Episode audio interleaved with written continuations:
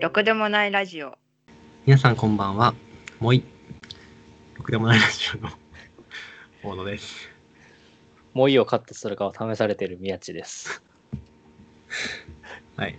絶対俺めんどくさくなってカットしないな、これ。もい。もういい。ということで、今日5本目の収録なんですが、多分双方の眠さ的にこれがラスト1本な気がします。今日の議題は、お好み焼きとたこ焼きどっちが美味しいかです。あの、どっちもではないですか。 大正解です。なんであの人んちとかに集まってやるタコパがあんなに楽しいんだろ楽しいよね、タコパってね。全体をいい感じに視野を広く見れる人っているじゃない。う。うん。たこ焼きの何を見て分量う、うんまいよね、みんな。そういう人って。あの、私、うん。んたこ全焼きを体を見てね。作ろうとするともうダメなんだよね。何かが足りないんだよね。何かが足りない、何かが過剰。ああ、それはあれあの、流れ的な。まずね、あの、段取り悪い、非常に。なるほかど。つ、材料も結構、あんまり測らないし、調べないから、うん足りない余るが多発する。まあ何を余らせるかも重要だけどね。うん。紅生姜だけめっちゃ余るかもしれない。だってね、タコとかネギが余るだったらもう何の問題もないじゃないですか。うんうんうんだってそれそのまま醤油を持ってくればいい話で。ね、それはそれで酒が進むってわけで。さっき言ったみたいに紅生姜が余るっていう。まあでもこれも最悪ピンチはチャンスとなって、あの酒のつまみという風に消えていくっていう線は実は、まああるんですね。紅生姜といえばね、よく言われてるのが、その、本や出版の市場って、うん紅生姜なんだよって、よく言われてた。ほそれくらいの市場規模しかなくって、う。うんうんうん。だからそのね憧れとかで本の世界に飛び込むのはいいんだけどそんな小さい産業で今後成長するかって言ったら多分しないと思うしみたいなうん。話が出るんですよねその就活と出版とかになると。うん。で僕は就活はまあ一応したとした出版社を2社受けて書店を1社受けて本の商社を1社受けてまあ全部ダメだったんですけど、うんいやーね紅生姜の話よ逆にそういう狭い市場でこう成り上がっていくっていううんうんところよね。ね一番の理想は市場ごと作っちゃいたいなっていうのはあるんだよねまあそうですね。誰もやってないことをやればその業界トップの人ですからね。基本的に。なんか我々すごい小回り聞くからさ、うんまずすごいニッチなところでがっちり、ね、競合いないところでしっかり売り上げを作って、まあでそこから出出張本屋会のそうそうみたいなことを言言わせると割と上の方には来る僕ら出張翻訳会の優だから、っていう話なんですよね。うん、一番になりたかったら誰もやってないことをやって一番だって旗を立てちゃえばいい。そうそうそうそうもうだんだん結構秋っぽい性格なんでいろいろ新しいことはしたくてでニッチなところで売り上げを作ってその売り上げで次の事業を作ってみたいなことをしたくてうん。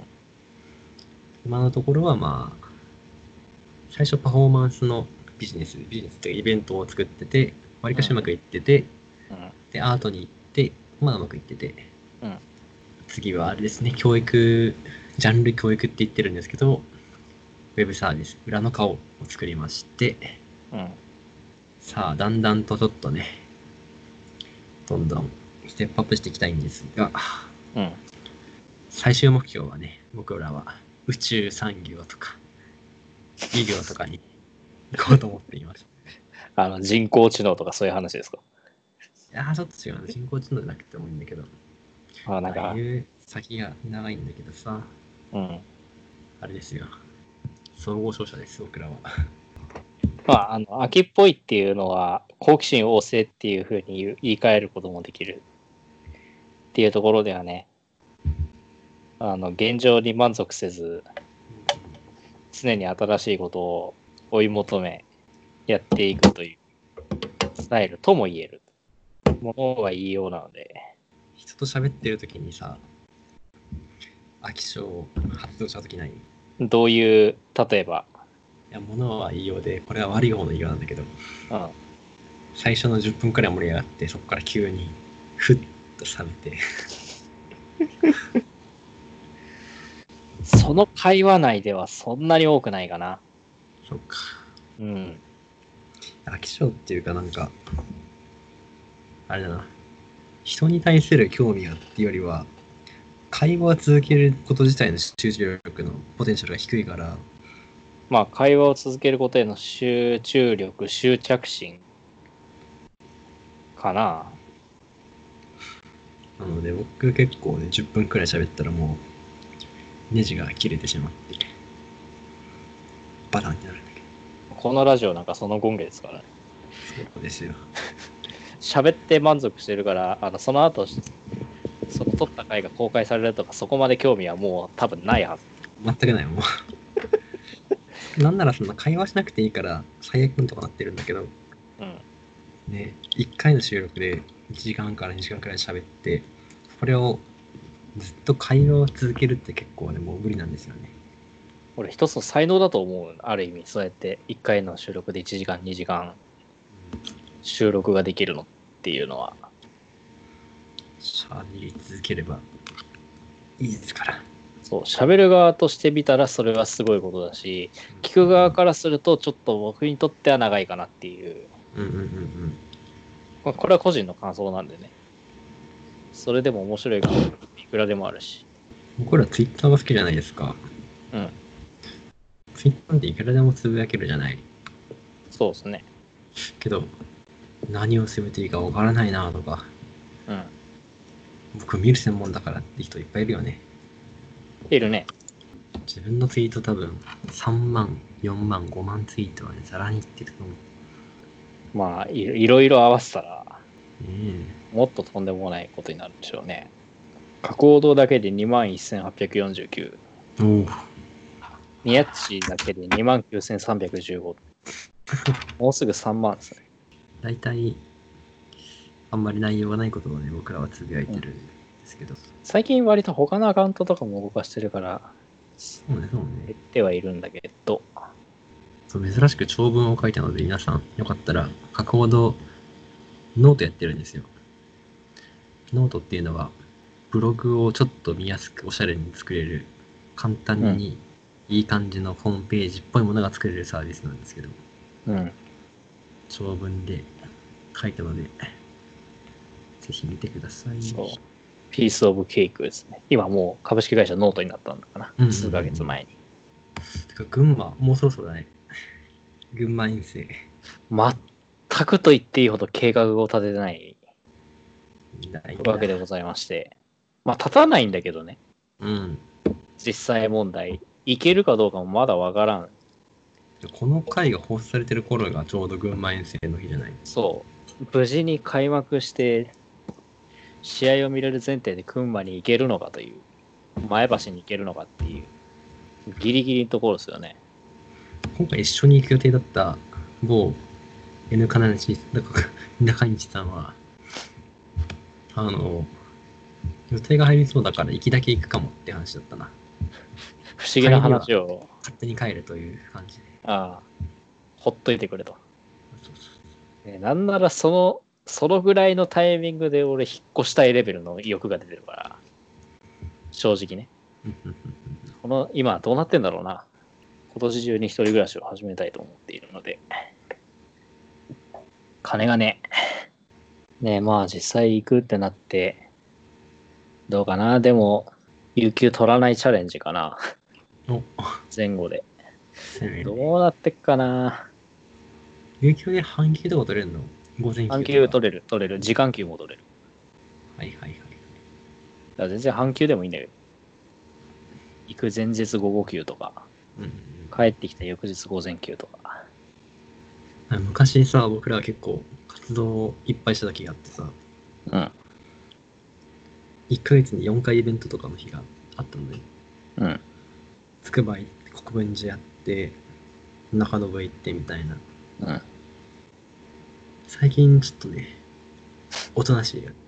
あのバイタリティ、まあ、恐ろし最近い。ちょっと宮宮地頼みのところがある。本運べないからもう今、引っ越しをして、もはや。間違えないと。整理しなくなっちゃったから、ちょっとね。で、そう、やっぱね、車代とかもあるし、そこそこ、うんあ最低限稼げる見込みがないとできないところあるんですけど、うん。体は暇なんで、 うん。またまあ、てしいきかたもい。ね、しかも、群馬真逆だし。うんうんうん。誰が拉致したいな、ちょっと。いや、でも、それはするんじゃないうん。仲いいメンバープラス、よくわからない人一人拉致して、ああ、現地に誰か知り合いいないかな 会場に。群馬の前橋とかだよね。そう。会場で誰か拉致る。あの、駅の方まで運ぶからとか言って。前橋のイベントスペース検索。イベントスペースまとめ。お、いいじゃない。1時間1000円からね。ほうほうほ。だって前回中延ね、1日借りて1万円だったからさ、別に1万くらいで予算、いいんじゃないうまあね、2試合見るとはそんなに考えてないうんうんうんうん。っていうところはあるので、まあ、どっちか鍵山のふもとにある築130年の古民家。結構遠くないかい 前橋市ではある。前橋駅から車25分。最寄り駅から車25分。車で25分。最寄り駅。まあまあ、ありふれた話ではあるし、ま前がいいなあ、その日に試合を見ないのであれば、別に前橋でこだわる必要ももちろんない。確かに。高崎でも OK なわけで。ああ、高崎いいね。高崎駅前イベントスペース。鳩が集まるようなもんだよ、本があるなんて。ありふれた日常をね。そうだよ。そう、ちょっとせっかく行くならちょっとね、準備をして。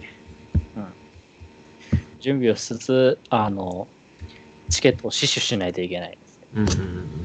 ね、この時期で満杯に入れるかどうかも正直怪しい中で、で、来シーズン B1 を真剣に狙ってる2チーム、うんうんうん、もう間違いなく開幕戦満員。確かに。開幕戦か、今回。ね、B2 ぐらいだと最悪アウェーの方を座ればいいやぐらいに思うけど、ああの、アウェーが埋まるので、あの、ロボット戦となると。ちょっと地方でイベントは暑いな。イベントスペースを見てたらなんかしたくなってきた。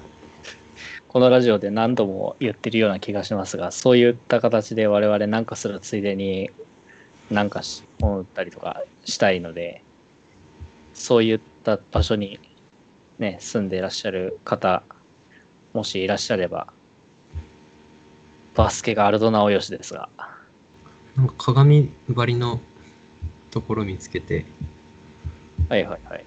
1時間1500円から。いいじゃん。いいね。なんかなんかしたいよな。うん。 10月3日だっけ行くの。だね、今の予定では。土日だから高いか、金額。まあ、多少跳ね上がるのはしょうがない。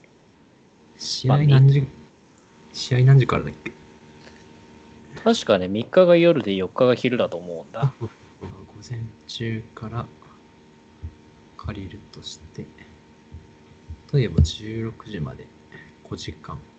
1万円で借りれるな。11時、16時。なるほど。ありだな。なんかしたいな、ちょっと。いや、ちょっと群馬で知り合いゼロなんですよね。今、今のところ。 高崎駅西口徒歩3分。鏡付きのフロア。おお。えー、でもめっちゃいいじゃん。